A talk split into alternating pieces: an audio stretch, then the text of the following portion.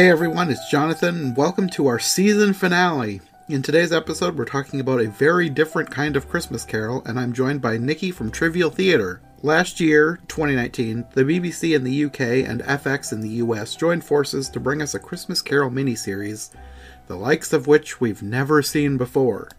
It had a huge budget, an amazing British cast, great special effects, a nearly three hour runtime, and promised a much darker take on the Dickens classic. Well, little did I know just how dark they would take it, because wow, did they go dark. This miniseries is decidedly not for children. This is most definitely an adult take on the story, and is so very dark in just about every sense of the word. And while it did make for a very somber viewing experience, it ended up being a lot of fun because I'm talking about it with Nikki. We always have so much fun talking about things together, so that kind of made this whole thing worth it.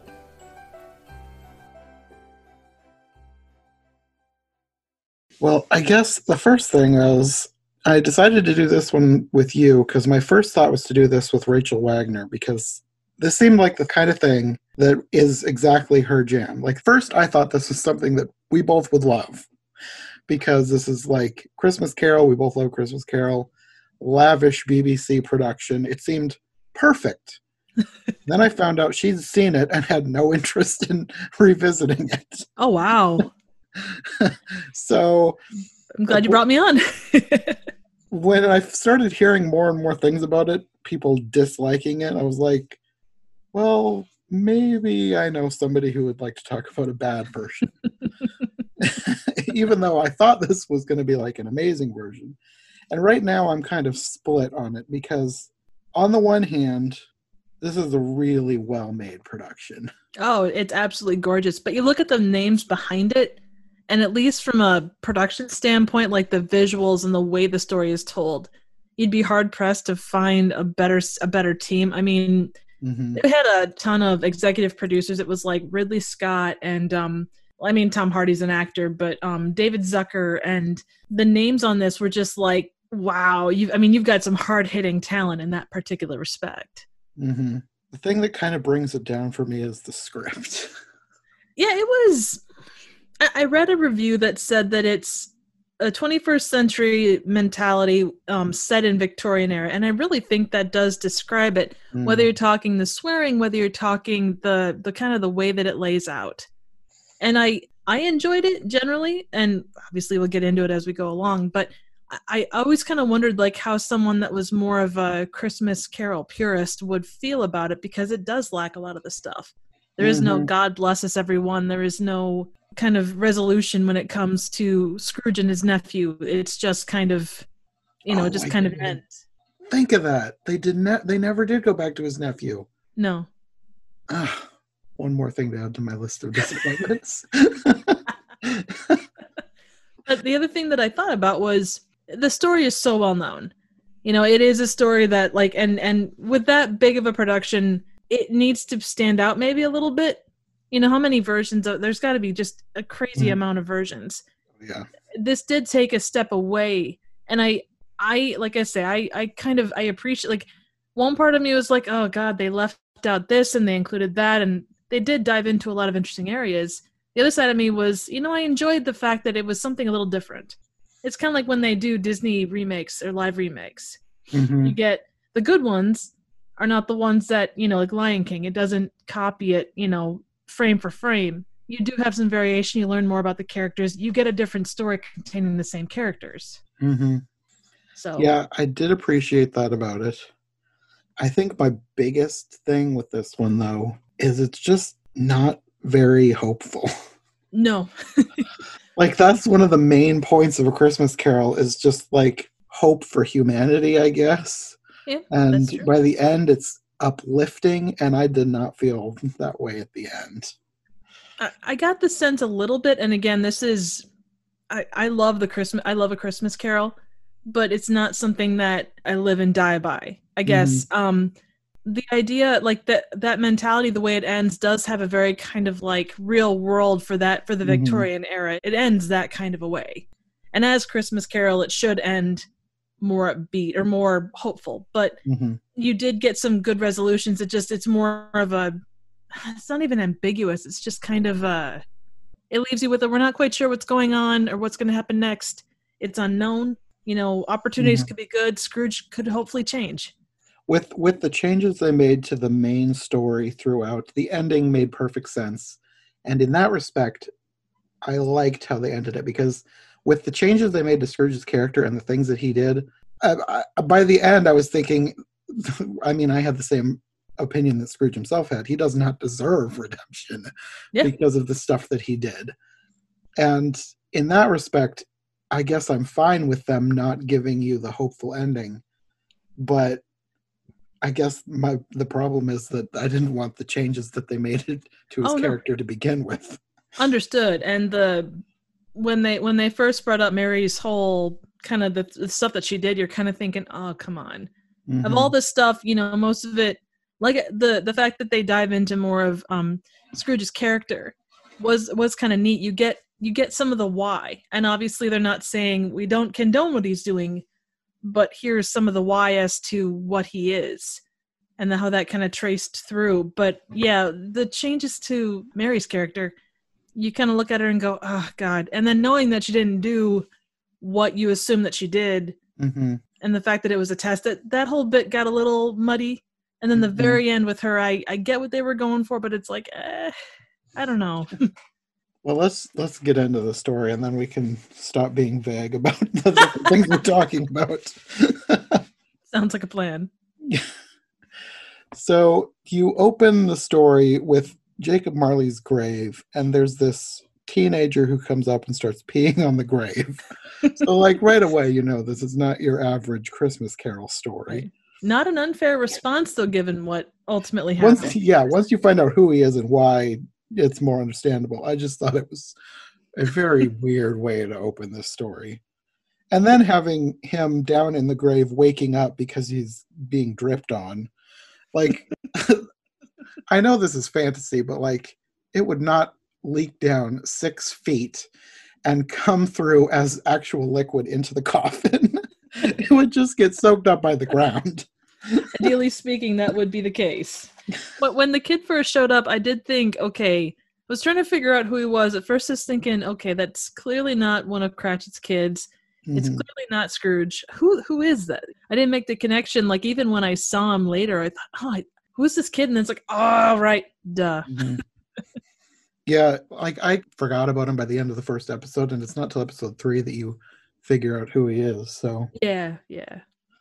I will say I did really like and obviously you're in England, you're in London, you can and you've got a lot of the historic buildings to be able to work with, but it was such a well like it was beautifully shot. I mean, it fit. Mhm. Every part of it felt like from that era. yeah, the, I have no complaints as far as cinematography.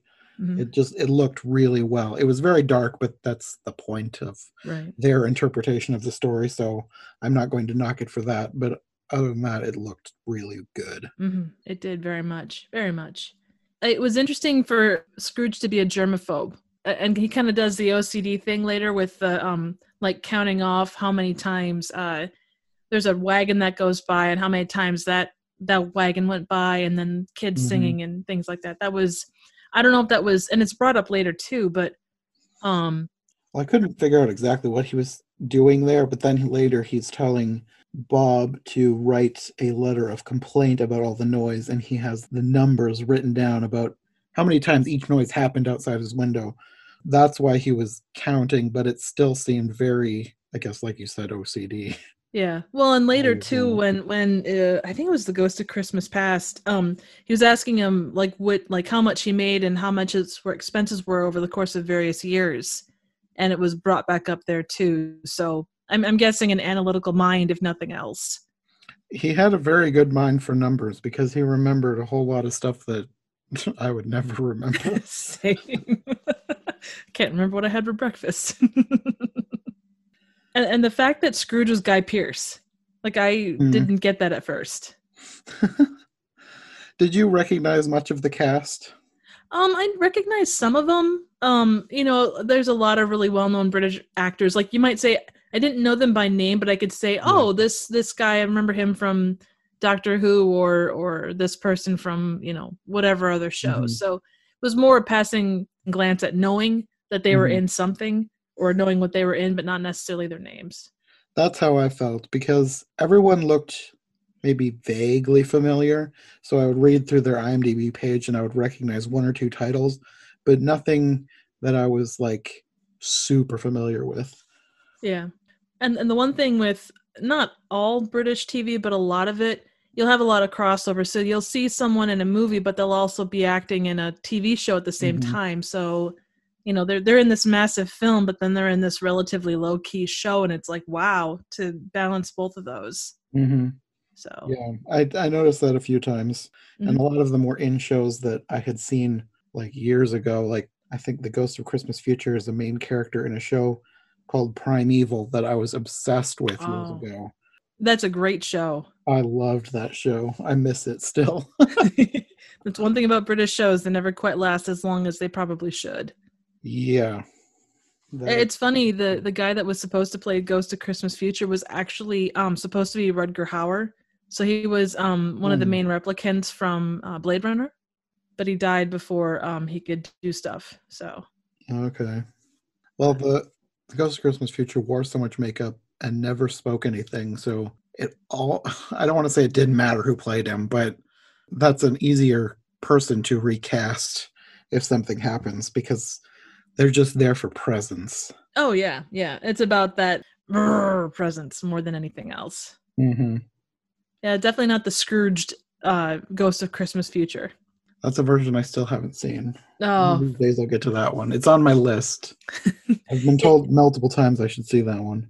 it is you think this is different that one it's it's it's a very 90s bill murray-esque version of uh, a christmas carol Okay. but well worth the watch just I- go in knowing that you're going to get your money's worth on that one I'm all for very different versions. Like I have no problem with people changing the story completely. There's one kind of cheesy but so very watchable version called a Divas Christmas Carol oh that nice Rachel got me onto. Aw. It stars a, a person playing Ebony Scrooge, oh goodness is, who is a singer. It- it's it's good actually. It's it's not like theatrical quality amazing, but it's a good TV movie.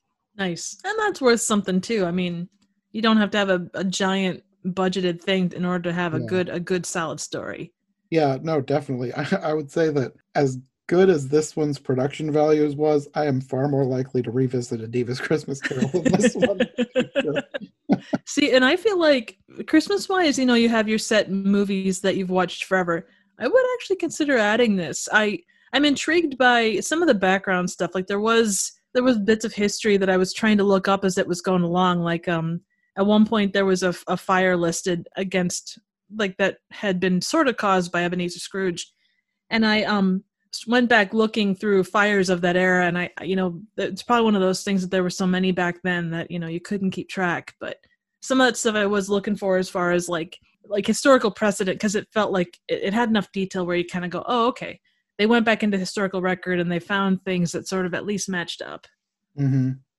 Yeah, that's that's another kind of big change that they made. You mentioned the fire, but there was a lot of stuff that happened to people of this town because Scrooge is not just a money lender; he's like a huge business presence.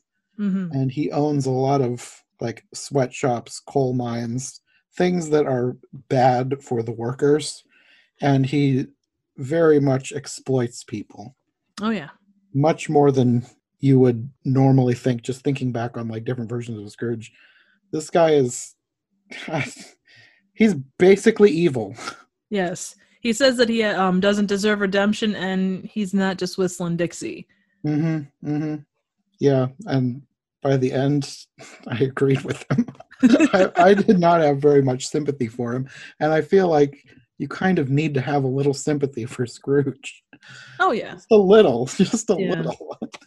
Well, and when we get to it a little bit later, like the way everything plays out at the end, especially seeing how Mary reacts to him, you almost wish that he had like kind of done the turkey thing like long distance as mm-hmm. compared to being in their house when he clearly knew what had all happened and whatnot. So Yeah, that did add an extra layer of awkward. There Yes, oh my God, it was it was just so awkward. So they meet up with uh they're they're at church and they start the whole, oh, you know, join us for this, but then Cratchit has to work on Mhm. Christmas Eve and uh Scrooge lays out four pieces of coal. He's being extra generous. oh, very generous. Oh yeah, roaring fire. Easily. Yeah, the his it's so cold in there that Cratchit's ink is frozen. Yes. Which I guess that makes sense, but I've never heard of ink freezing. But I don't use like actual ink, so Mm, this is also where he's counting the noises outside. He's talking to himself, but it's also clear that he's talking to Marley, even though Marley is not there. Yep. The dust on the desk was an interest like it was a kind of a cool thing that nothing had been touched and I, maybe goes to show you the relationship that they had like it was a very strong relationship everything he left everything as it was meant to be Mm. So um there's the part where we actually get like a ton with marley. I, I kind of again i, I kind of like the fact that you got like marley's kind of side of things. Like it was almost told sort of from his perspective a little bit. Yeah. It was kind of strange in that Marley's fate was tied with Scrooge's. So, like, Marley was going to be redeemed as well if Scrooge was redeemed, which is a new layer to the story that I don't remember seeing in any other version. Marley Yeah. just, he's screwed in all the Yeah, other versions. exactly. but you know you look too at what they did together and at least the way that they that they tied them together in life they were kind of tied together in death too Yeah. to some extent Yeah, no, it made sense. And as much as it felt sort of semi fan fictiony, I did like the details that they were adding. Yeah yeah. The um the forest of like christmas trees. And there was toys in there too. i really enjoyed the set design for that. It was ominous and yet there's a giant roaring fire in the distance and hmm Andy Serkis awaits. Yes, Andy Serkis is like the most recognizable person in this, for me at least. oh yeah. No agreed agreed. He's been in the most stuff. He's definitely the most versatile actor and i think. Mm-hmm. He plays the ghost of Christmas past. And he his look, he almost looked more like the ghost of Christmas future, but sort of crossed with I think his name is like King Theoden in Lord of the Rings. Oh, yep, yep. They kind of had some Jesus uh, imagery going on there too with the uh, uh, crown of thorns. Yeah, I noticed that too. There was also a bird skull in the crown of thorns. So he's also the um the the one wizard from Lord of the Rings. We never really see him per se. I think we see him more in uh he was a wizard with Gandalf, uh, but he was something the brown, and he had like a bird's nest. Yeah, yeah, he had a bird's nest under his hat. yeah, he was in The Hobbit, Yeah, the crazy wizard. Yeah. I was thinking though, so like there's a I think it was the cartoon version where you saw the ghost of Christmas past and he was jolly and and very kind of like he had a wreath um of you like a like a, pi- pine wreath on his head. He was super Well, jolly In and most versions, the ghost of Christmas present is the big jolly one. oh they has the split they wreath on his flipped. it. head. That's why I was saying that the Ghost of Christmas Past reminded me more of the Ghost of Christmas Present, except fused with like King Theoden or maybe Oh, right. Radagast. He just he didn't seem like the Ghost of Christmas Past because the Ghost of Christmas Past. I mean, really, the ghost in this version, the Ghost of Christmas Present and Past seem to be switched because the person who ends up being the Ghost of Christmas Present would have been more fitting for the Ghost of Christmas Past, going by most interpretations of the character. Right, right, very true, very true. And they spent a ton of time with the Ghost of Christmas Past. Yes. like that had to be like i kept watching and the the whole movie was about three hours long hmm and i was sitting there watching it and we got down to like i don't know like an hour left and we were still on the ghost of christmas past they almost they didn't run through the rest of it it got a little speedy at the end but i was surprised how much time they spent on the ghost of christmas past It seems like a lot of versions speed things up at the end, and I kind of hoped that we'd get more from the last Ghost. yeah because they don't seem to spend very much time with Ghost of Christmas Future in most versions. And there's a lot of interesting stuff that could be taken from the book for scenes with the Ghost of Christmas Future, but they didn't do much with him. yeah But that's kind of par for the course for a lot of versions. yeah well at least you know that they're co- they're following that part of it Yeah. But yeah, so um, I did like the chain work that they did on Marley too, like the way that they attached all the chains and kind of the because uh, he every they always say that it's been you know each uh, link is forged for someone that you've wronged, but being that those those links were shown being made as far as the things that Marley had done in real life, as far as um, the workers in some of his, the places that he owned and the places that were affected because of their they they cut back on all the safety precautions and all those kind of things. I thought that was really interesting.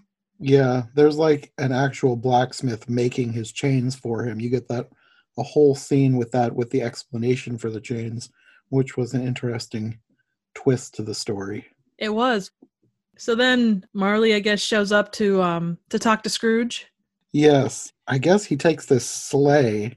Well, backing up, when he's still in the grave, he says that he wants to make amends. He says, Tell me what I must do to make amends, and I will do it. And then there's this bell that's ringing that says, Hope and Longing, Purgatory, England. And that's when he's taken down to the blacksmith who makes the chains, and then he winds up in this forest. And he takes a carriage back to the real world, I guess. And the carriage says the same message that was on the bell that was ringing when he said he wanted to make amends Hope and Longing, Purgatory, England and I don't remember that anything regarding that from the book. I I didn't no. think there was any part of that. Well, I don't I don't think that there was anything about the hows and whys of Marley's death and coming back to life in the book to begin with. This is all stuff that they've made up for themselves. Yeah, it was only a novella after all, so. Yeah. Well, I guess we should talk about kind of what happens before the whole thing at home too because Scrooge and Cratchit have, I think they have multiple scenes together, and Cratchit wants to go home early because it's Christmas Eve, and Scrooge wants him to stay until four, I believe. Mm-hmm. And that's when you get him saying, once Bob has finished all of his regular work, that's when he gives him this letter that he has to write to complain about all the noise. And it was you definitely had some interesting conversations like they were very candid conversations between the two of them just mm-hmm. regard you know like almost they're not philosophical in a traditional sense but they're definitely not conversations that would have been had by victorian people. It had a very 21st century mentality in, into how they did that. I didn't really think of it that way but you're right the main thing that i was focused on was like bob he doesn't come right out and say that he hates scrooge but he doesn't really hide his feelings in no. the things that he says to him. He's very much more forthright than you would expect. Agreed, agreed. And I think that's sort of that. I mean, all the characters you look at the things that um, Ebenezer's sister does at the at the um, boarding school later on in the movie, the sensibilities of uh, Mary Cratchit and what she does. There is a lot mm-hmm. more kind of like you say forthcoming things that weren't wouldn't have been common in uh, Victorian England. Mm-hmm. And somewhere in here, you get the visit with Fred. And Fred tells Scrooge that before his mother had died, she had told him to forgive Scrooge. He's just in pain. Something like he has a very old pain or something yep, like exactly. Exactly. You must be patient with him. Yeah. And by the end of that conversation, he basically says that this is the last time he'll ever invite him to dinner at his wife's insistence. and then he leaves uh, saying something like "Merry Christmas, Uncle Ebenezer. I doubt I'll ever see you again on this earth." Yep, exactly. Which is kind of a new wrinkle in that because Fred, as as far as I remember, in most versions, he's a much more upbeat character than this version. Oh, totally. He's an mm. eternal optimist. Yes, and he was not that in this version. No. Also, the fact that they changed, and I understand why, given what it means, but they changed Ebenezer's sister's name from Fanny to Lottie. Oh yeah. We see Bob Cratchit's family like Tiny Tim is is tiny, but it's more because he has a form of dwarfism, not so yeah. much because he has a bad leg. Yeah, I thought that was an interesting twist too. I don't remember seeing that in any other version. No, definitely not. And when they say they say tiny, I mean they weren't just whistling Dixie. He was quite small. yes. He was actually nine. I couldn't believe he was nine. It's like, wow, he looks about, you know, five. Yeah, no, I thought there was another part where they talk about going seven years before, and at first I thought that they were talking about when Tiny Tim was born, and so I thought he was seven, and then I realized later, no, Tiny Tim is 9 hmm because of something else. I don't remember exactly what. I just remember realizing that he's not seven, he's nine, but he looks a lot younger than nine. Yeah, yeah. And that might be a little bit because of his condition as well. So, Yeah. At some point in here, there's this weird scene where he hears like this rustling in the fireplace and two coins fall out, and he recognizes them as the coins that he put on Marley's eyes before Marley was buried. because he always notes the dates. Yeah. At first I was I was thinking like, why does he recognize them? But you're right about the dates, because he has he has a mind for numbers, so that I Mhm. guess that's why. And there's these caroling children outside, and Bob is telling him he should give the coins to these kids, and he goes outside. He tells them to go away. oh, that is one thing too. We get um the the amount of times that the word fuck appears in this. You know, you you have a certain amount of expectations of you know you're bringing it up to a modern date. You're going to see more stuff, but hearing that is about as you would expect to see that as much as you'd expect to see boobs. You know, it it just it's it's a Christmas Carol. You don't expect that. no, and the the way that they used the word and the frequency, like not that they used it all the time, it felt out of place. It felt too much like they were trying to be as edgy as possible. Like Agreed. we're not your grandma's Christmas Carol. Well, just thinking about it, we do get a, a naked butt later too. Yeah, that also felt very out of place. Yeah, it was unnecessary. It was unnecessary for what this was. Yeah, You know, and even given, I mean, it, it aired on it aired on the BBC and it aired on FX, which Mhm. FX you would expect a little bit more edgy, but even given that, it was a little bit, it was unnecessary. Yeah. No, I expected it to be darker because this is supposed to be like a bit of a darker take, but it went dark in ways that I was not expecting and did not feel needed. Yeah, that would be a great tagline, though. This isn't your grandmother's Christmas Carol. yeah, no, I wouldn't watch this with any of with either of my grandmas. I don't blame you. Don't blame you at all. you have the whole scene where he wants to leave, but he doesn't want to go home before four because he feels like that would be celebrating Christmas. So he's Oh, like right. telling the clock to lie to him because I, I don't know. He's he, it's, it seems kind of dumb, but he, he winds his watch forward, and it looks like maybe he changed the time, like for real. I don't know. If, I don't know if I was reading too much into that or not, but it seemed like it got darker because he wound his watch forward.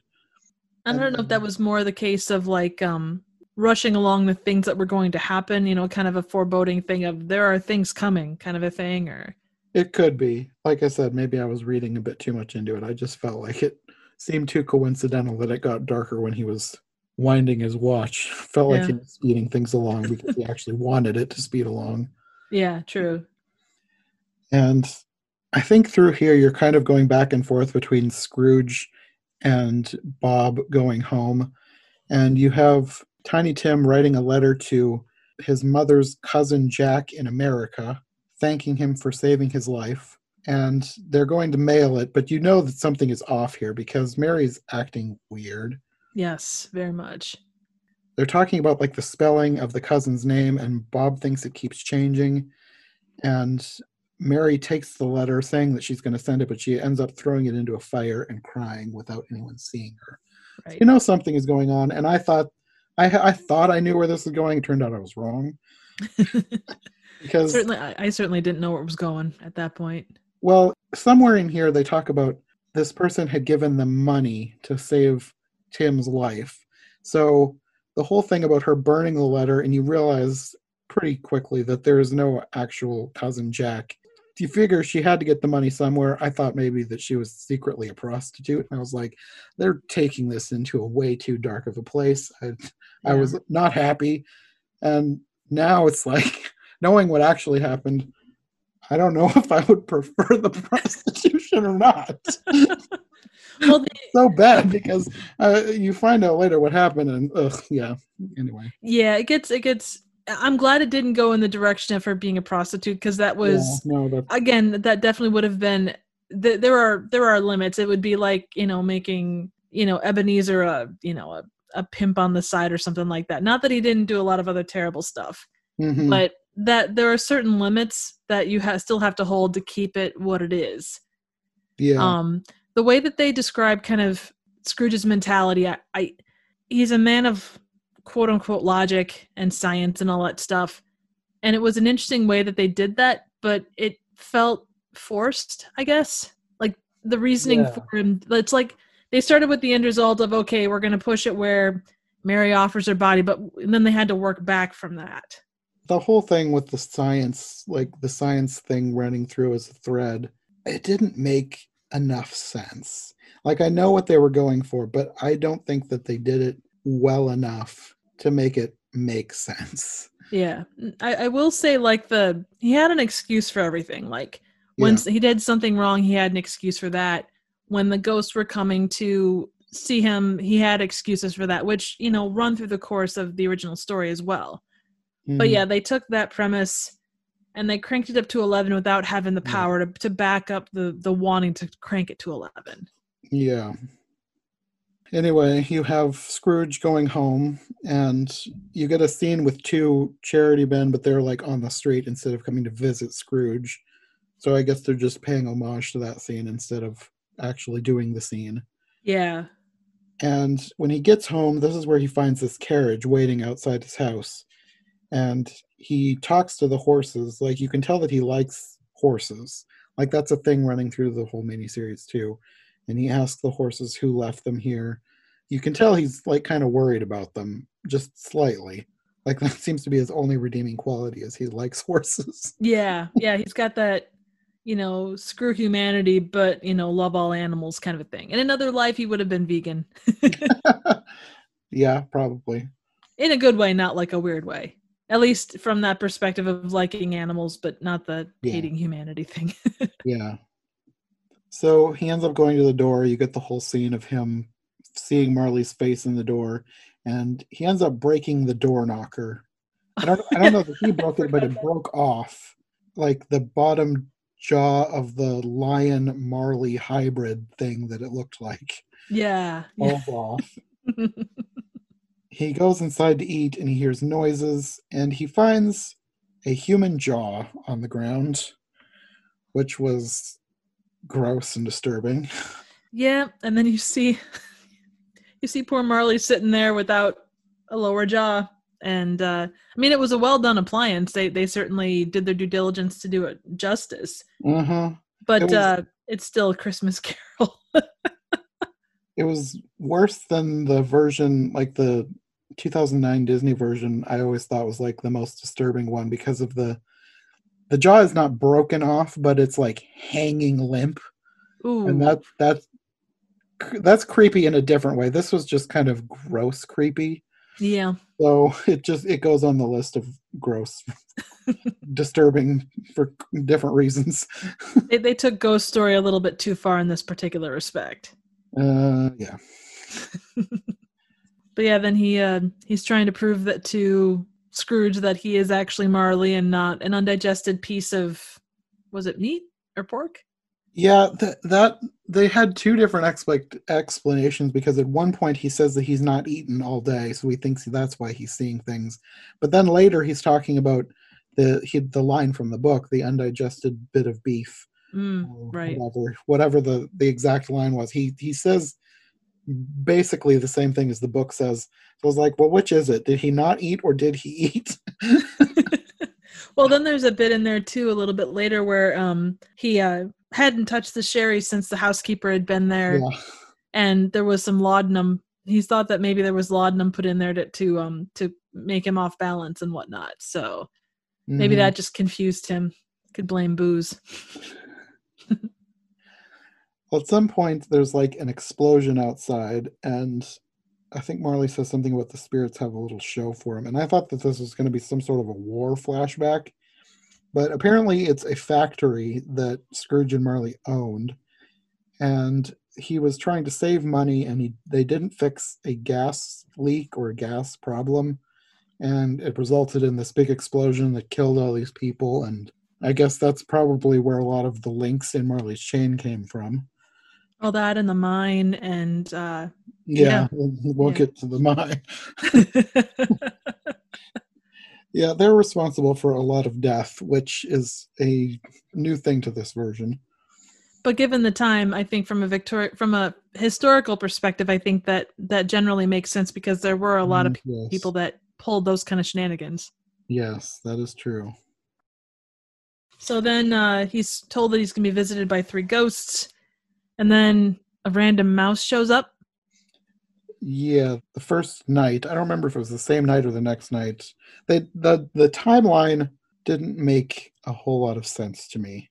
No, They that's because you had too much sherry and laudanum going on for you. they, they were talking like there would be a ghost every night, but the ghosts it was two nights, and then time rewound. I'm pretty sure. I'm I'm I'm, I'm not 100 percent clear. Which, given the nature of the story, I don't think it matters that much. I just thought it was kind of weird that I didn't know that for sure. No, understood, understood. But yeah, the somewhere in here, the first when before the first ghost comes, there is a mouse. I think Marley goes back and reports to past what happened, and then past leaves to come visit. But there's a mouse first, and I Yes. At first I thought that it was the ghost of Christmas past taking the form of a mouse, and I'm still not 100% sure that's not what happened because the ghost of Christmas past took on a bunch of different forms. He did. So I don't know. The mouse was a key part of Scrooge's tragic backstory that explains why he's a bad person. That's it's the start of why he was a bad person. After that, he had choices, but he chose to be yeah. bad. I guess. Yeah. And the, the mouse's name was Erasmus. Yes. Well, that's a great name. I mean, I liked I liked the name. I, I thought it was very- kind of a weirdly specific name to give the mouse, but I liked it. well, what other name would you give a mouse? A white mouse with a uh, bell around its neck. He, he could have called him Erasmus. Yeah, there you go. I like that. that. That's a missed opportunity right there. I tell you. Uh, I And like, not the kind of person to make puns. No, well, you, I'm proud of you. You did a good one. I'm very proud of you. Um, then he throws. This, did he, he threw the mouse out the window and it hit the the snowbank outside. At first, I was horrified, but then I was like, it was, I don't know if it was supposed to be funny, but there was this guy walking by, and his reaction it's like, was that supposed to be funny? Because even though it was terrible, I laughed. it's okay. well, and then you got follow that up with um it was really interesting because you start to hear um the song Molly Malone. They keep repeating back and forth. Uh there's there's a chorus that goes alive alive oh and Scrooge keeps on saying alive and then the voice in the distance keeps on singing alive alive oh. And it was kind of a cool back and forth between the two of them and it turns out that it's um Scrooge's dad who Yeah. was an absolute miser and thief and just a terrible, terrible person. hmm At this point, I would say his father was much worse than Scrooge was, but then Scrooge ends up being responsible for a ton of death and other things. So I, I don't know which is worse. But Scrooge's father, in particular, was absolutely appallingly awful to Scrooge himself. Yes. So, in that respect, he was worse than Scrooge, and is the reason that Scrooge is Scrooge. Yes, very much so. And at one point in the shadows, you see um Scrooge's dad offing the mouse, and there's it's kind of nasty, Yeah, like even I, in shadow form. I, I don't remember exactly what happened because I was in the middle of writing something and I looked down and when I looked back up, I realized something terrible had happened and I did not bother rewinding to find out what. No, it no, I, I think it his his throat was slit or something. So because there was there was blood that splattered. So Yeah, but the whole thing absolutely um ebenezer was hiding behind his his bed like the the bed curtains hmm and he he really regressed to a small child like the way that he reacted to it and the Mm-hmm. words that he said he i mean guy pearce did a great job kind of embodying that part of it yeah. So the acting in this was great. oh yeah very good i mean i don't think th- i i would say that most I, most if not all the actors were on point as far as what they were set out to do but again you Mhm. look at where this the, the level of production on this movie was not lacking Yeah, it couldn't no, as far as a production, this is nearly flawless. Agreed. With exception of scripting. but I think all of it was intentional. So For what they were trying to do, I should say. Yeah. The things that I did not like about this were things that they did on purpose. It wasn't like mistakes or bad quality of anything. It was Right. the choices they made that I did not like. Right. Agreed 100%.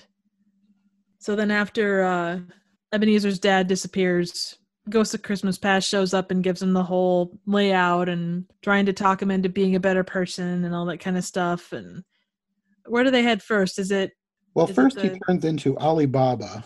Oh, that's from the right. book Ali Baba and the Forty Thieves, which apparently was Scrooge's favorite childhood book that he used to escape from bad situations by just reading the book and getting lost in it.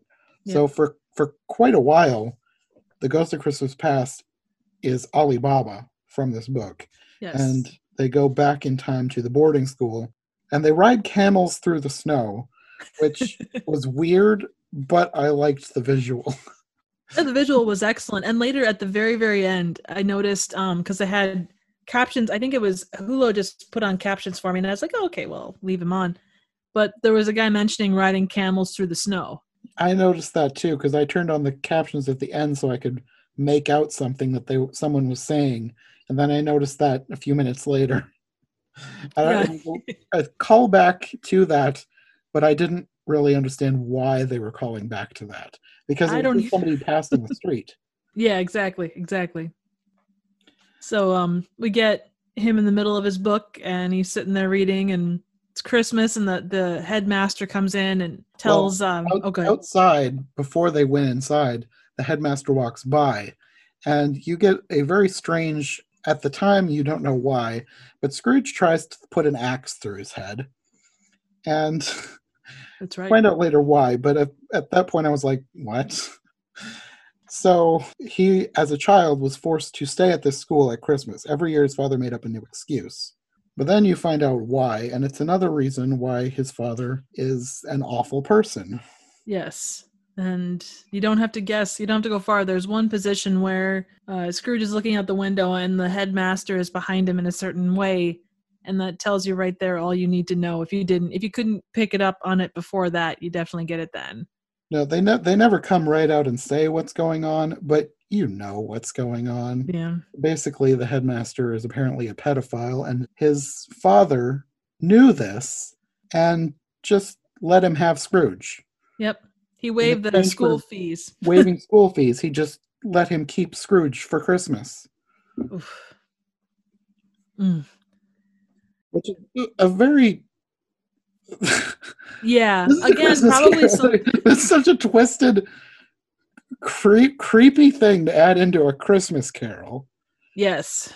Very much. I, I understand wanting to give him a tragic backstory, but like at that point, it's it's getting too dark for me.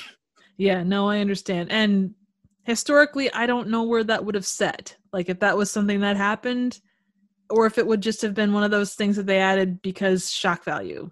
And again, like you talked about giving him the worst possible kind of backstory a person Mhm. could have without putting a kid in literal slavery, which that is a, a in that same realm of stuff. Yeah, I mean, I wouldn't be surprised if there was historical precedence for that, because you hear about that kind of thing happening with priests. Yeah. So, I mean, I guess I wouldn't be surprised if school headmasters were just as susceptible to that kind of evil, but Yeah. I, I don't. You don't read about that as much as you read about priests doing Right. And you don't read about it in Charles Dickens. No, no, I don't. I don't remember that coming up at all in any of the Dickens that I've read. I mm. haven't read all Dickens, but I would remember if I read something like that. Yeah.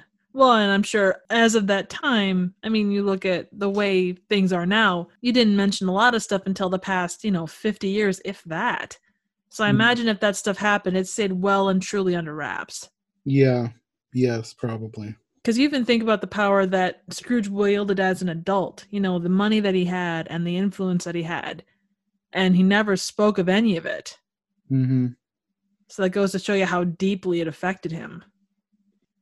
So then uh, he gets his sister shows up to pick him up, and the dad left. So her and the mom were able to come and get Scrooge and save him. She sends Scrooge downstairs and she basically points a gun at the headmaster and says, We are leaving. You will not follow. If I ever see you, I will shoot you. And Scrooge doesn't see all, any of this. He just assumes that they're able to leave or they couldn't pay fees. And uh, he never knows what the sacrifice his sister made for him. Mm-hmm. That was another thing that I thought was weird and didn't make enough sense. Like they should have explained it better. But Scrooge is basically like shut off. Like he doesn't like not that he knew what happened to be able to express gratitude, but he doesn't really even look at her. He's just basically cold from then on. Yep. Like not that what he went through wouldn't like harden him, but I don't know. I felt like there should be more explanation of him basically ignoring his sister, even though, because like it had been happening for years. He knew it was about to happen again. His sister comes in and takes him away. That, at the very least, should net her some gratitude. Yeah. And he gave her nothing. Right, right. It was less than nothing, honestly. I mean, to not Yeah. even, yeah, to be saved from that situation, though, I suppose not knowing the reason for the situation. And Mhm. I don't know. It, it was an odd. I understood it on the surface, like they were going for the dramatic tension between the siblings, but in grand scheme, it, it didn't really make a ton of sense. Mhm. So, I feel like I don't know if they could have rewritten it to be better, but like I wanted it to make more sense. I wanted to like the scene more, but yeah. I, I don't know. Well, and I don't know if trying to like she says something that in some way, shape, or form insults Ebenezer in that moment, even though you know he, was taken from this terrible situation. I don't know. Maybe he was so abused that it just everything else just kind of went away. Like I say, he just turned off. hmm And maybe that's what they were going for. I would imagine that would have to be what it was.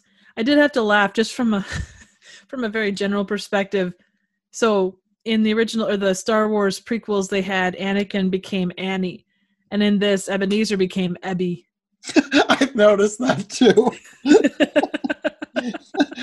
that uh, it reminded me of a different version that I've seen where there was a female Scrooge and her name was Ebby.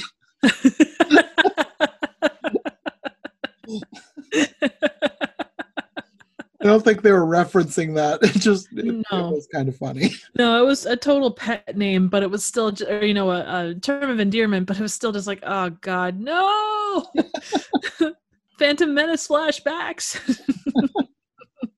I didn't even make a Phantom Menace connection, but yeah, it does, it does seem kind of like that nickname. Yeah, exactly, exactly. Which how else are you going to shorten Ebenezer? I don't think there'd be any good way to do it, but Lil Neasy. there you go. His rap name could be like a knees, knees, little kneeser. Sounds like a 1940s cartoon character. Oh God, no, I'm sure that they're probably. Isn't there like a mouse called like Little Sneezer? That's probably Uh, thinking that. Possibly. With the boarding the the boarding school section, Scrooge doesn't want to go in, but um, the Ghost of Christmas Past says, you know, you remember the good stuff that happened here. See it from an outside perspective. And when they get out, he says, you know, I, I don't I didn't know that she did all this stuff for me. So he has that moment of, of of gratitude of knowing what was done, but then it gets turned around and he kind of falls back into his old ways. mm-hmm. He basically uses it as one of his excuses, I think. Exactly. And those become relevant, like those continue to mount as they go along, as far as like, oh, well, you know, everyone did this, or, you know, it was Marley's fault, or, you know, it was just what we did. And there's Mhm. always an excuse. Yes, he always has something to try to explain away his actions, which, while he's never untruthful with it, he's just never owning his actions. Exactly. And that's really what it turns into. And at some point in here, too, we have Ali Baba becomes the Ghost of Christmas Past again, and they have another conversation. There's a lot of conversations. That Oh, yeah. They talk a lot. and he says something about that they need to go deeper. And Scrooge is sucked into the ground, and the Ghost of Christmas Past turns into a miner, and they end up in a coal mine. And this is where you find out more of what his terrible business dealings did. Apparently, they cheaped out on timber, didn't get very good wood to build the mine, and it collapses. But Scrooge, all he's thinking about is this poor horse that ends up getting collapsed in the mine too. Well, and it's it's a form of empathy. It's it's an it's an opening. It's a it's a gap in his armor to some extent, Yeah, which is starting places. And although it needs to be bigger, and you know, the hum- worry about humanity should be there, given everything that happened in his past. He sees everyone both because of his dad and the way that he looked towards Christmas as just being everything with his dad was financial based. hmm And then you put that on top of everything that happened to him at Christmas, staying at the boarding school, kind of compacted everything down and made him a terrible person. Mm-hmm. Pointed him on the direction of a terrible person. Yeah. And he doesn't do anything to try and rectify that. He just keeps getting worse and worse. Yep. He goes deeper down the hole. I think the mine thing was supposed to be one of the most recent things because they talk about like it was only a few years ago, I think. Yeah. And then they go back in time again. And I think he says they're in his 30th year. And the miner becomes uh, this businessman. I don't think these people that he became had names. I don't remember them being given names. At No. first, I thought the businessman was going to be Fezziwig, but there was no Fezziwig in this version. no. And it turns out that this factory that they're going through, I guess they're blackmailing this guy. Like, this guy inherited this factory, and it turns out his father wasn't a good person. So then they're like blackmailing this guy. Like, they're going to tell everybody what his father did unless he sells them this factory for a pittance, whatever, Right. a tiny amount of money. And then they basically destroy the factory and the lives of the workers. Yep. They shut down the factory like four or five days later and put everybody out of a job over Christmas. Yeah. And then they go into um Ghost of Christmas Past and Ebenezer in the, the area with all the looms, and you see money being printed by the looms or weaved Yeah. by the looms. And this is where um Ebenezer can list off every amount of money he made, how much their expenses were, but he didn't obviously remember anything about the people that worked for him. Mm-hmm. It was a riveting section. I really enjoyed that part. the money was being printed on the looms was I, it was like a metaphor but like the most obvious metaphor Oh yeah. but he goes on and he tries to justify everything that he did throughout that entire section. You just see him prophet prophetizing about how everything that he did and and how everything was about money and profit and such. yeah. And then you get to the point where you find out that not all of his evil deeds were for profit. He's just an evil person. Yep. because past says that he's going to show him something that he did seven christmases ago that gave rise to the abominable. And let's see. I, th- I wrote down the quote. He says he must look upon the evil that he did that was not even for profit. And it turns out that the, when they flash back i thought this was seven years ago it was not this was nine years before when tiny tim was born and this is where you see something's wrong with him and past says that in the misfortune of people that he's known for years, he saw only opportunity. So this is where you go seven years back because it's Christmas Eve and Tiny Tim needs surgery. I'm guessing he's probably about two at this point. Yep, exactly. Mary Cratchit visits him, tells him that they need money for the surgery. Bob would never dream of asking him for the money, but Tim needs the surgery or he's going to die, and they cannot afford it. It's only 30 pounds. So they're basically destitute. I, I know 30 pounds is a lot more back then, but it still seems like an extremely small amount of money. And I'm sure Well- it was to Scrooge anyway. Oh, totally. Well, and he said he had um when she comes there, he says that he had he kept taunting her. He's like, I have 537 pounds in my safe Yeah. and it was pure profit and he goes on about that and then he basically says that he wants to run an experiment because he has an incredibly analytical mind basically and um, he says you will come back here christmas day at whatever time. Tell your husband that you need to go do something and uh, you will do if you will do anything i tell you to do at that point i will give you you know the 30 pounds you need for your son's surgery.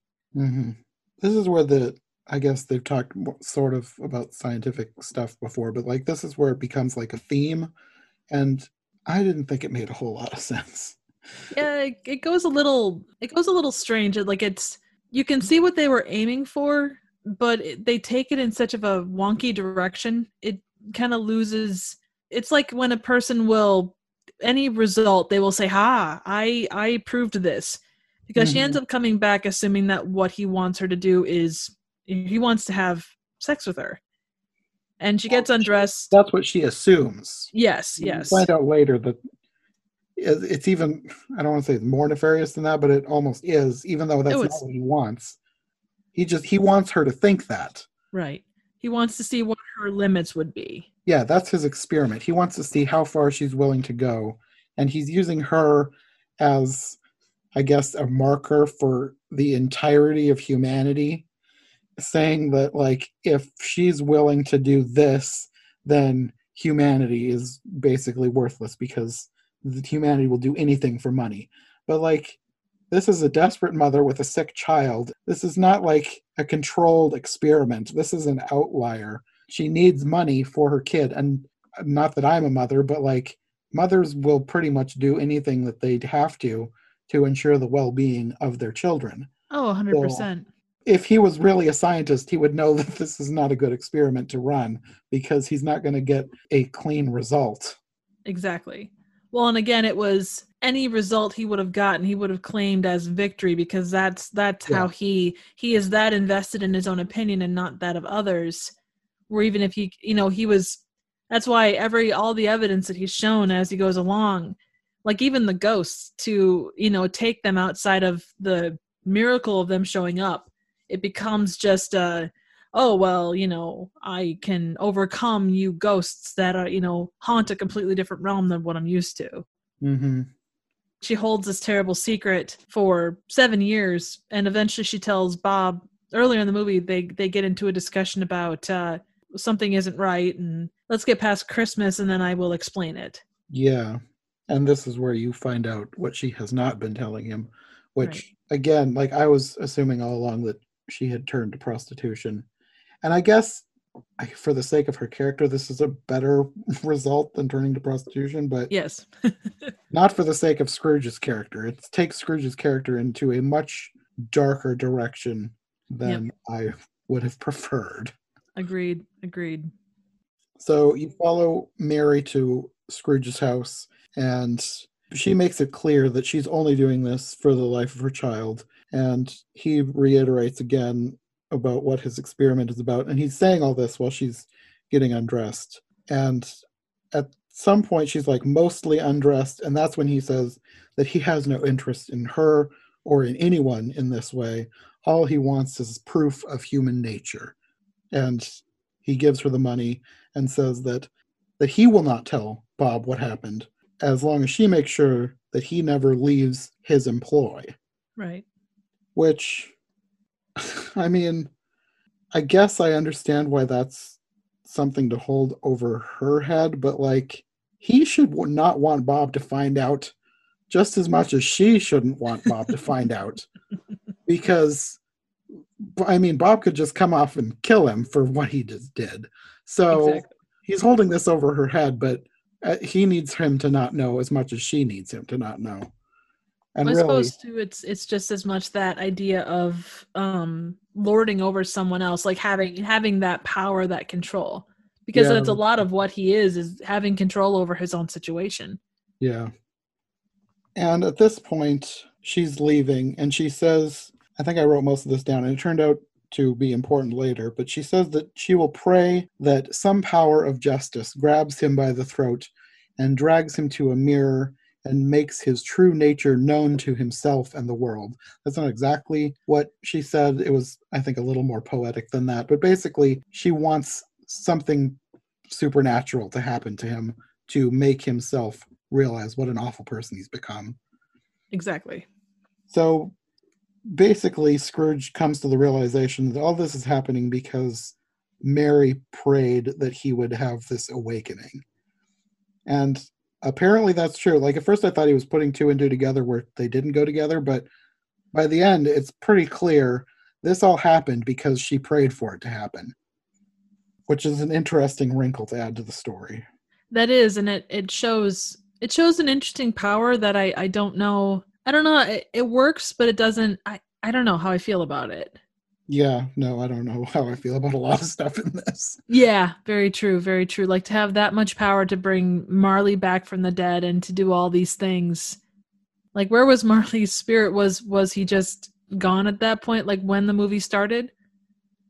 Cuz his spirit he was obviously like what where am I, you know, just let me rest. Yeah, I don't know. It's probably one of those things that we're overthinking we it. We shouldn't think too much into it, but at the same time, they thought way farther into the story than anybody ever has before. So right. they're kind of asking for people to overthink this. That's very true. And again, there are parts there are parts of it like learning more about Marley and seeing some of the things that brought Scrooge to that point was really interesting to see, but some of the ways that they went about it were not the ways I would have necessarily chosen. Yeah. I wouldn't have chosen to do a lot of things if I were the one writing this story. true. Very, very true. I suppose that's why we're not writing it. yeah. I think this is about the end of his time with Past. He says that the second spirit will arrive at midnight. I think Past goes back to Marley at this point. Yes. And Marley's asking, like, did it work? Has he changed? And he doesn't say anything, he just leaves. So he went back to Marley and left immediately, which didn't make a whole lot of sense, but uh, whatever. Well, then, Marley was a terrible firekeeper. I mean, did you see how low the fire had gotten? That's true. The fire was go- much smaller at that point. basically just sitting there waiting for it to go out, I guess. yeah, uh, oh, Ghost of Christmas. Freeze to death. He's already dead. Yeah, exactly. yeah, Ghost of Christmas Past had to go uh, chop down some more Christmas trees and toss them on the fire to restoke it. yeah. And as soon as Past leaves, the Ghost of Christmas Present shows up, and you don't see their face, but you realize that it's a woman. And Marley looks up at her and says, They're sending you. And it turns out it's Lottie. So his dead sister is now the Ghost of Christmas Present, which uh, on the one hand, I liked having her back. On the other hand, that didn't make a whole lot of sense for the story. That's kind of a running theme through this. I think if anyone's going to be able to influence him in a positive way, because it's a thing, like, regardless of what was being said, the all the ghosts were working towards trying to make Scrooge see his ways. Mm-hmm. You know, they mm-hmm. weren't forces against him; they were forces for him a, a bit they were objective forces for good. Mm-hmm. Well, at this point, there's another reference to science experiments that I, I don't think the whole science thing gelled very well. But Scrooge is basically trying to apologize for not caring, like not knowing. I guess I don't know. Talk, he's trying to apologize for the past, basically, mm-hmm. and she says something about her being a scientist in life and she has something to show him. You like experiments, don't you? And I, I don't know what the experiment is supposed to be because they get to the Cratchits, and this is supposed to be the first case study. So I don't know how this was an experiment at all, anyway. Yeah, I'm not sure either. I guess it was because, um, and then they start talking about how when people are in high emotion, they can see spirits. So you get Mary mm-hmm. seeing kind of on and off uh, Scrooge kind of throughout their as they're celebrating Christmas. There was more than once where you had somebody seeing one of the spirits, like Scrooge as a child saw Ali Baba when the ghost of Christmas past was Ali Baba. And he made some mention about like children can see spirits if they need to or something, and yep. I didn't think that made a whole lot of sense, but whatever. well, and it's oftentimes like you hear people talk about how they saw ghosts as kids. So, I mean, there's I a little bit of precedence with that, but maybe that's what they were going for. I don't know. It didn't seem to add a whole lot to the story. No, not really. But they're at the Cratchits and they're finishing the presents for Christmas, and the presents is that Bob is fixing Belinda's ice skates, and Mary is writing and illustrating the story of Icarus for Tim. Yep. And that's that's it for Christmas. But that makes sense. And I like that they did that because they have no money. So they're making, I, th- I feel like they're making more of an attempt at thoughtful Christmas presents than you normally would get from a story like this where people would just say, "Well, we don't have any money for presents," and then everybody's sad. Right, They're like exactly. trying to make the best of it. or Christmas isn't about presents; it's about you know us together as a family. You know, etc. Yeah. And as much as I like that sentiment, it always kind of falls a little bit flat, especially when kids are involved, because like kids want presents. And not that kids need presents, but in a situation like that, it's nice to give kids a present. Oh yeah, It just feels more authentic to have them making the best effort at getting presents for the kids rather than it being about uh, Christmas is not about presents or whatever they want to say.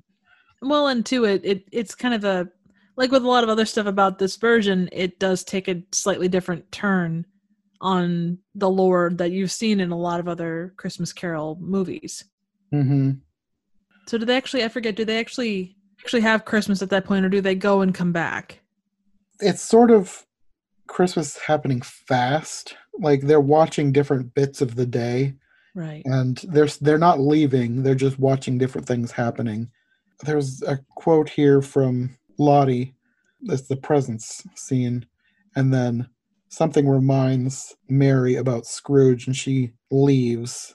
I think that's when she sees Scrooge. Yes. And then she also sees him at the end when they go to leave. She tells him. She basically says, "Get out of my house! Get out of my house!" Awkward scene.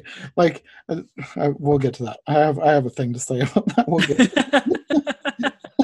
so they're they're talking about like the dishonesty between Mary and Bob because of her keeping this secret and Lottie says the absence of money a family can survive the absence of truth it cannot True. And Bob is trying to ask again about what happened. And she is seeing like a hazy image of Scrooge. Like he's there sort of in what she can see. And she she decides to lie again. And she basically makes up a story about she got the money because there was this old lady she was taking care of who was losing her mind and she asked her for some diamonds. And bob is really happy that she's told him the quote unquote truth and then they go back inside because he has something to tell everyone. And he has a job offer and he will be quitting his job with scrooge. And if you remember scrooge made some comment about bob not finding out as long as mary made sure that bob never quit. So she's really upset because she's just she thought she'd gotten out of this by telling this lie and now everything's going to unravel anyway. Yep. and she's saying they just need to get christmas over with and then she's got something else to tell him Right. and at this point, Scrooge is realizing he's a, a bad person. And he's like, he wishes he could talk to her. He's going to tell her that he, it doesn't matter. Even if Bob quits, he's not going to tell him. It, it's going to be okay. And Lottie says that they need to leave, that there's nothing he can do right now. And at this point, I think she sees him again. And this is where she starts, like, basically screaming, Get out of my house. Yep. And like nobody knows who she's talking to. She's talking to Scrooge because she can see Scrooge, but nobody else can see Scrooge. They have a guest for Christmas. so I, is this guest thinking like, is she screaming at me to leave? they never make it clear. Like they don't like zoom in on the guest and make it seem like she'd think that. But like, if I was a guest in somebody's house and then the host just started randomly screaming, "Get out of my house!" I would think they were talking to me. Well, she's listed as Martha Cratchit, so she must be like I think she's like a sister or related somehow. right. She must be a sister-in-law because, well, yeah, because the last name's Cratchit. Oh, So that's right. she- But no, she's. I mean, not that this could be one of those things where it's race blind casting, but like we, I, we, I guess we never mentioned Martha is black, and Bob is white. But if she's related on Bob's side, she's black also. So I'm trying to think how that would work. Maybe it's just like theatrical casting, like it doesn't matter what race anybody is. Well, Well- and they do they do mention um, that she's a widow, so she may might have been like if Oh, Bob had a brother, it could have been his his sister-in-law. Okay, yeah, that makes more sense. That yeah, that is probably what happened. that would be my guess, but Okay, yeah, that makes sense. we worked it out. Yay! One Well, less mystery of this movie. thing. oh, so then they go to um they go to the church, right? Yeah, after this, they end up. She just says it's a valley far away, and they're at a Christmas Day memorial service to, I guess it's for everybody who died in the mine. Yes. Because the kid at the beginning is there, and she says that his father died in the mine collapse. So basically, apparently, he just goes every Christmas Eve to pay his respects to Marley. I do I do like that that like just the idea of that like that is a proper I don't know I, I can't say I would do it that but I am you know I, I like the, just the way that they phrased that I thought that was kind of funny. Mm-hmm. I guess how many of these disasters happened on Christmas? Because I'm thinking now, the mine thing I think happened on Christmas Eve, which is yep. why he visited the grave every Christmas Eve. The thing at the factory happened right before Christmas. Yep. Did that explosion at the beginning happen? Like, is Christmas cursed for anybody who works for Scrooge? I, w- I would say so because you look at Marley died on the 23rd. Um, and then Ebenezer died, like when they get to that point, he dies on Christmas Day.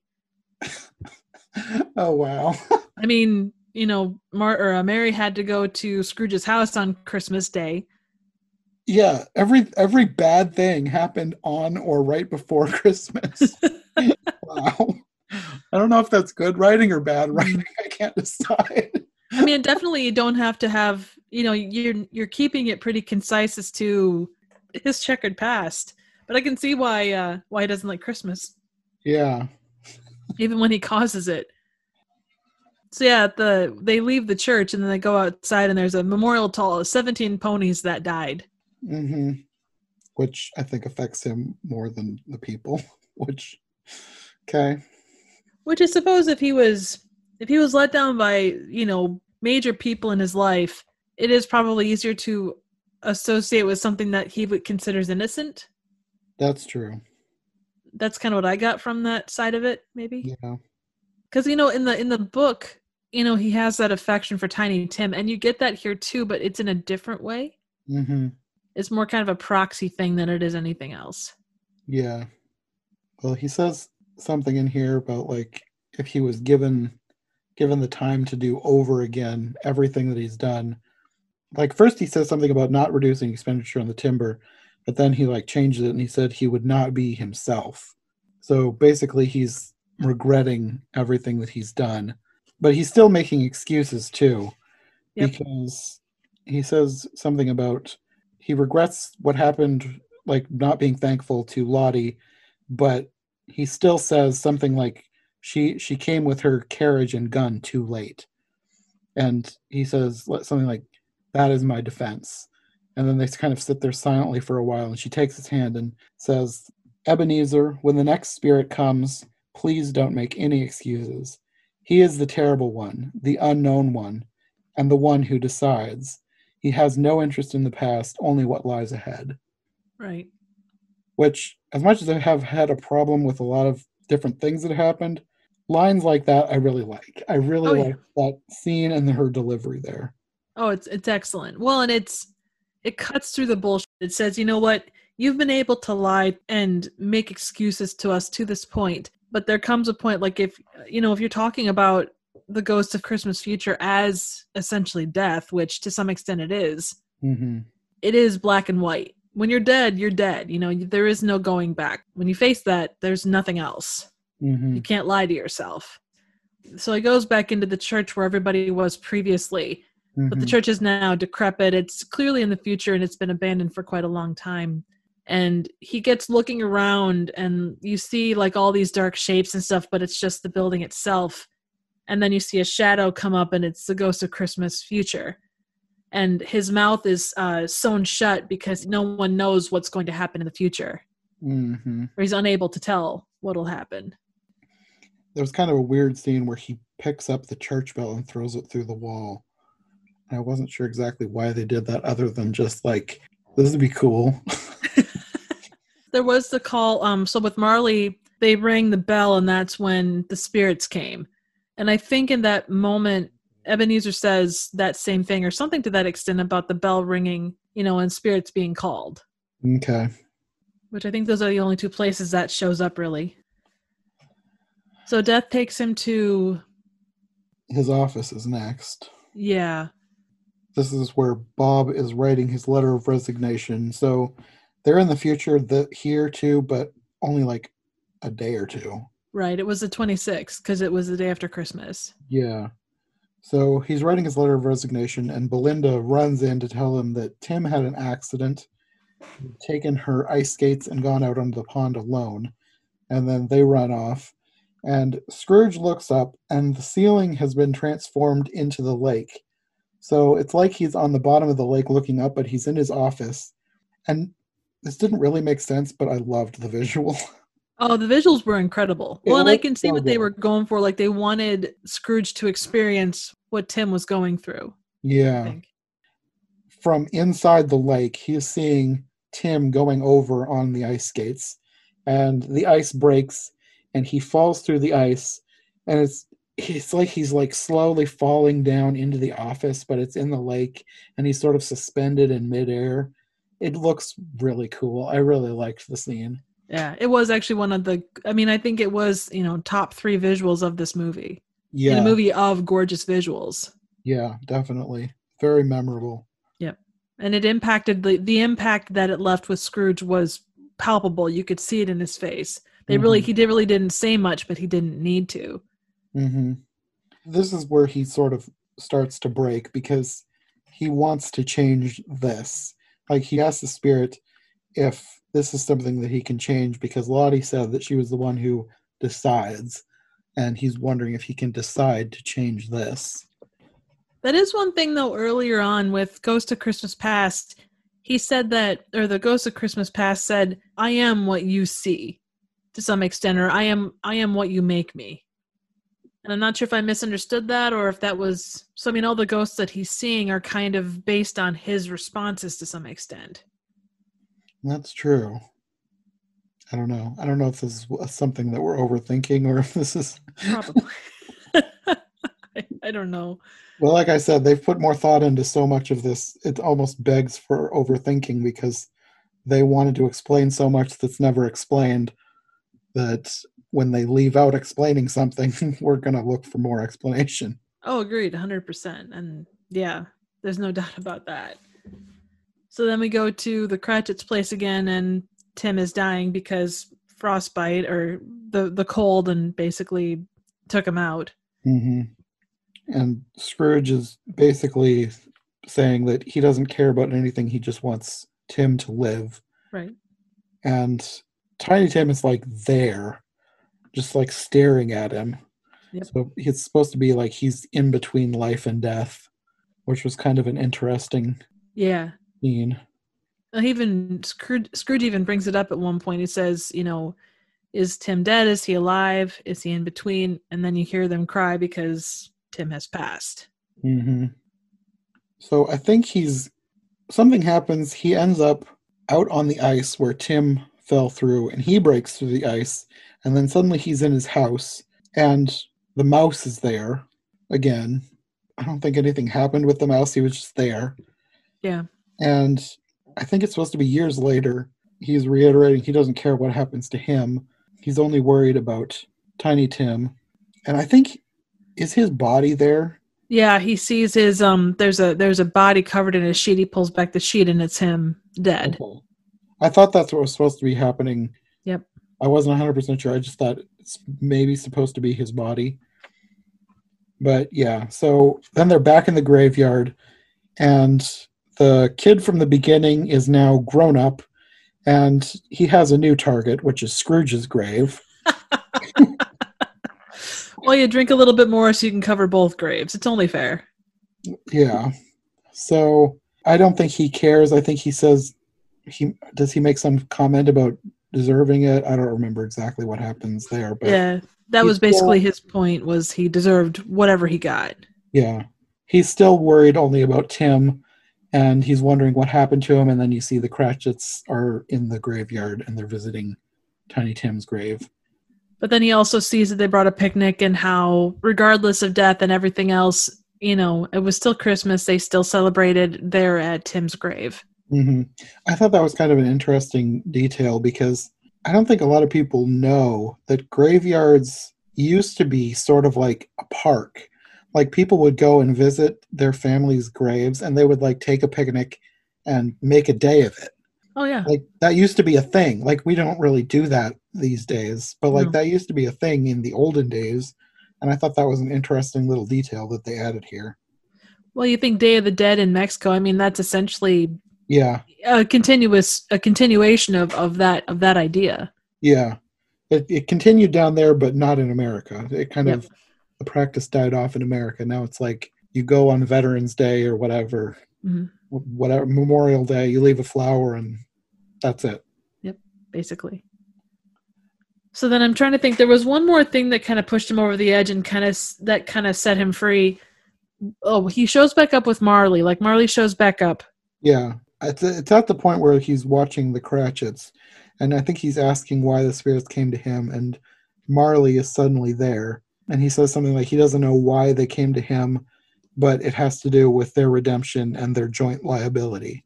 Right. Marley says something like he asked the spirits if he could have a final try with Scrooge, and all he wants is for Scrooge to admit that they were wrong. And Scrooge says something like, No, I refuse to change. All their efforts were for nothing. I refuse redemption. And I was like, Okay, but it's not like he's refusing to change for the sake of he wants to stay evil. It's more like he's doing it because he thinks he deserves this. He doesn't deserve redemption and he doesn't care what happens to him. Like, still, the only thing he cares about is Tiny Tim. Like, all he wants is for the spirits to spare Tiny Tim's life. And then you see that the spirits are still there and they're watching, and then they they all kind of look satisfied and leave. And Marley is gone, but then you see him lying down in his grave. So I think that's what they were waiting for. Like Yep. him realizing that he deserves anything he gets and his caring about only Tiny Tim. I guess that's the the catalyst Crux. not for his Yeah. own redemption really but for things to start changing because it's pretty clear that he's not being fully redeemed like i said at the beginning this is not really a happy ending as much as like it's happy for tim because the fate has changed the tim his grave disappears at this point so tiny tim is not going to die and that's the main bit of happiness that you get other than i guess the hope that scrooge will become a better person in the future Exactly. but you have this whole weird scene where he's running home because he sees the grave's gone, so now he's happy. He's running home. He slips on the ice, and there's this old lady who was going to be sprinkling gravel on the ice, but she forgot because it's Christmas. So that's the key. Like, time has rewound. This is Christmas Day again. He basically says she spreads it because it it helps. You know, it keeps people from slipping, even though it's not technically her property.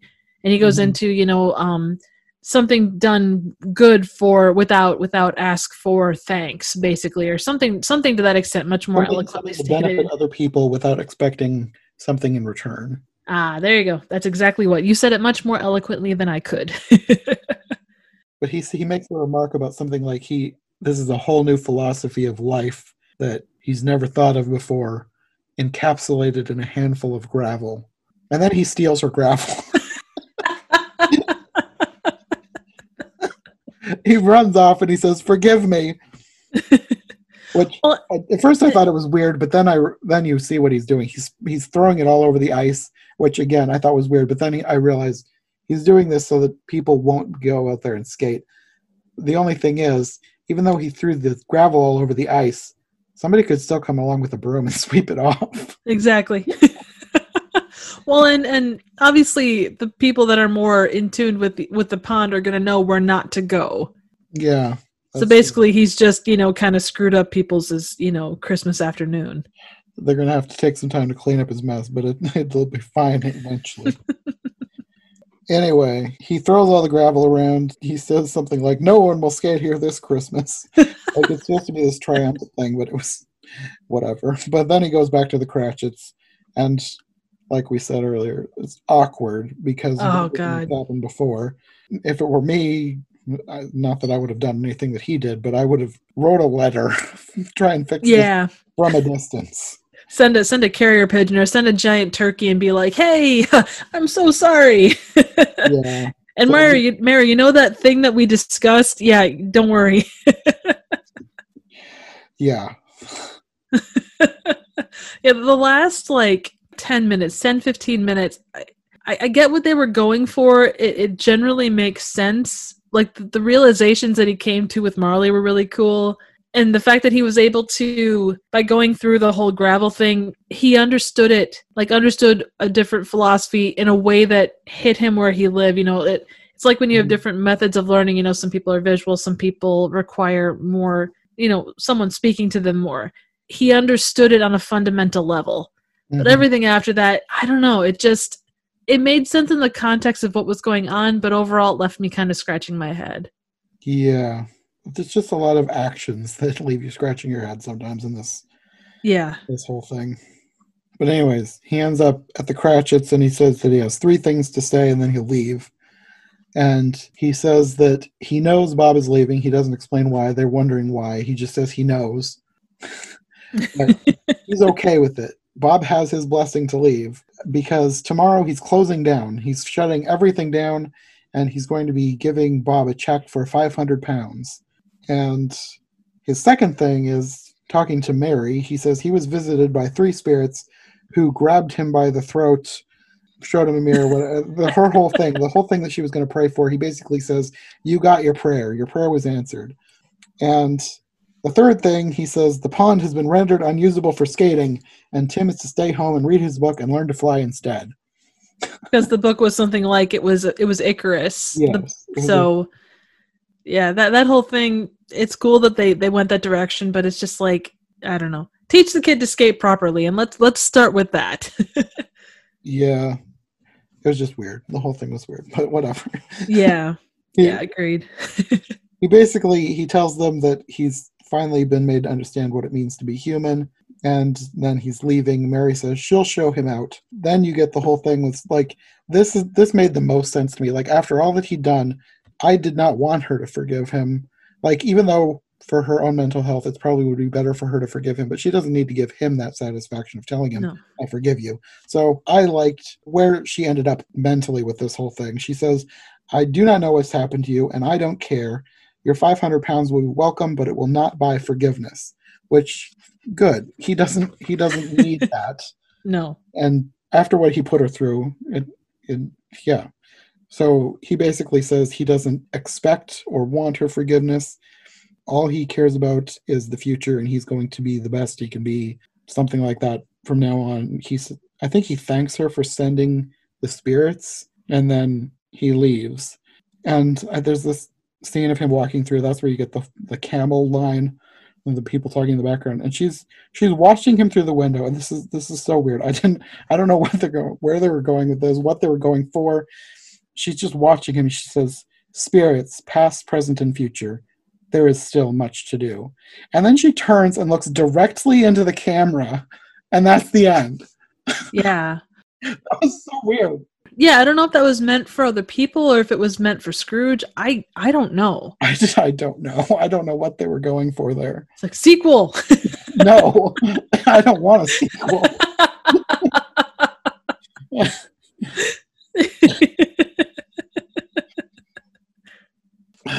yeah, Christmas so, Carol 2 Electric Boogaloo. Christmas Carol 2 Carol Harder. Why do i feel like that would be something that the asylum would make Oh god. Yeah. Yeah, I'm pretty sure they would. Only it wouldn't be that clever. It would be something really dumb. Christmas Carol 2, Three Headed Ghost. now they're all one.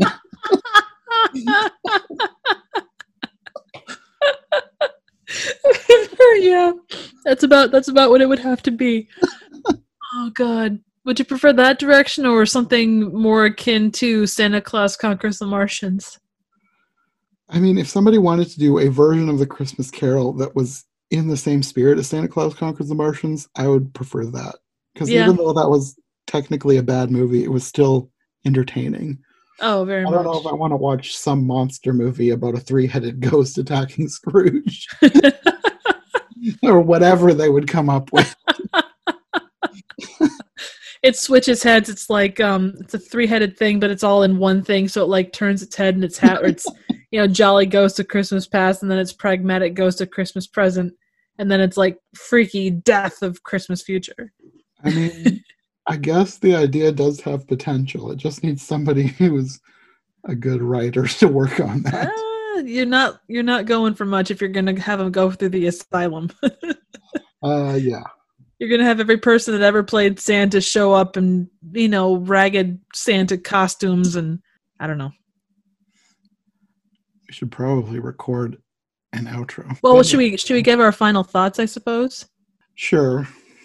I guess my final thoughts are: this is the very definition of a mixed bag. Like, I really liked a lot of things in this. The production value was great. I, I don't want to. The, the script is where I had the most problems, but it wasn't because it was badly written. It was just the choices made in the script that I did not like. So, in that respect, there were parts of the script that I really liked, like some of the lines, like her line at the end talking about the next ghost that was coming, the Ghost of Christmas Future. That lines like that I really liked. The thing that I didn't like was how dark and unnecessarily edgy they were trying to be. Yeah, that's fair. Yeah, that just felt like it brought the whole production down to the point where even though this was technically a really good miniseries, I don't think I'll ever watch it again. well, and I find myself I actually, you know, I, I guess I mentioned before, you know, you have I have that set list of movies that I try and hit every Christmas. And I can't say this is one that I would hit every Christmas, but it's definitely one that I would consider adding to the rotation of ones that I go through. Mm-hmm. Um, I, I was definitely intrigued by the way that they laid it out, and I genuinely enjoyed a lot of it. Just like the the fact that they went more in depth. I mean, you know, and it's not a it's not a comparison by any stretch, but you look at the movie Cats or you look at um, Chicago, and you do with the movie versions, you do get more in depth bits on all the characters in the movies than you did the plays.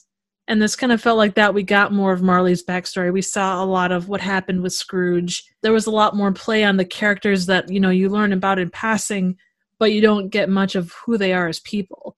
Mm-hmm. And I did enjoy like the the kind of diving in and going, well, what brought Scrooge to this point, what brought, you know, Cratchit to this point. But yeah, there were definite there is that fine line with any movie where you can stretch it to its limits and still keep it what it is. And there were parts that were unnecessary. Like you said, they they felt like they were going for edgy, and that was kind of it.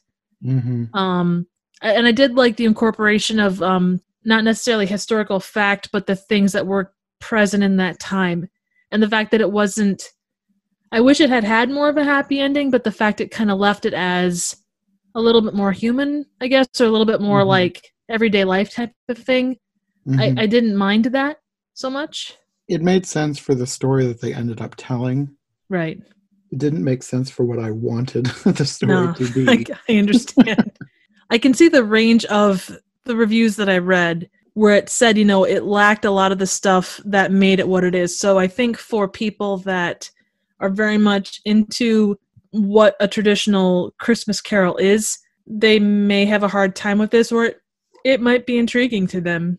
For someone like I know for myself, I love a Christmas carol, but it's not something that I live and die by. And it was definitely it was an intriguing premise. I'm glad I saw it, but I think it's a very select group of people that are going to enjoy it. I think it's either going to be a thing where you're going to love it or it's going to be something where you look at and go, you know, it was okay. It had good points, but by and large, yeah, I guess come for the maybe don't come for the story, but come for the beautiful visuals and the filming and just the acts or the actors and what they can do. Because, like you said, it was so well acted. Mm-hmm. And the moments where it shined, it really shined. Mm-hmm. Yeah, like if you've listened to the podcast but you haven't seen it, you basically will know whether it's something you, you want to watch or not. Because I think at the points where it got to be too dark for me, there's going to be a lot of people that they're not going to want that from a Christmas Carol. But if you hear that and you like that twist, then yeah, go ahead and watch it. But I think for not Christmas Carol purists, but like I don't know, the average person who likes a Christmas Carol because of what Christmas Carol usually represents, I don't think they're going to like this version f- because it doesn't represent that. Exactly. But it does have an interesting twist to the story that if you wanted a darker retelling, sure, you'll probably like this. You know what it actually makes me think of? So you know um the Amazing Spider-Man adaptation of the Spider-Man movies? Like they didn't they didn't include Uncle Ben's line about with great power comes great responsibility. There was a Mhm. lot of those things that we consider specific to Spider-Man that weren't in there. They did other things or variations on those things and I this kind of gives me that same vibe because they never say God blesses everyone. There's different things like that that don't show up or they Mhm. take their own their own take on those things and this is really what that feels like it's it's a companion piece it takes kind of the narrative structure from the original but then it kind of goes in its own direction with it Yeah, definitely. for better or for worse yeah Okay, well, I think that's going to be all for this episode. hopefully no more jaws falling off uh, yeah. you want to let people know where they can find you if they want more from you? oh certainly certainly. Uh, you can find me on youtube at trivial theater and um, that's spelled theater with an er because i'm generally not that fancy. Um, do a wide range of movie reviews um, random obscure and straight up bad movies. I do a lot of animation with the way i present things also quite a lot of trivia when i can. So stop by check out a review say hello uh, you can also find me on twitter at trivia underscore chick that's trivia underscore chick and that's chick without a k Okay, and I will have links for easy access in the description. Okay, well, thanks for joining me. I think we will probably see you next month for something that I'm not going to say yet. Uh, it's going to be exciting, though. Okay, we'll see you later. Right, take care.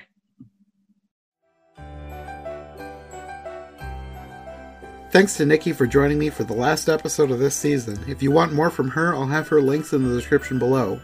This will be our final episode for 2020, but be on the lookout for a final mini episode to wrap things up, and rest assured we will be back in the new year.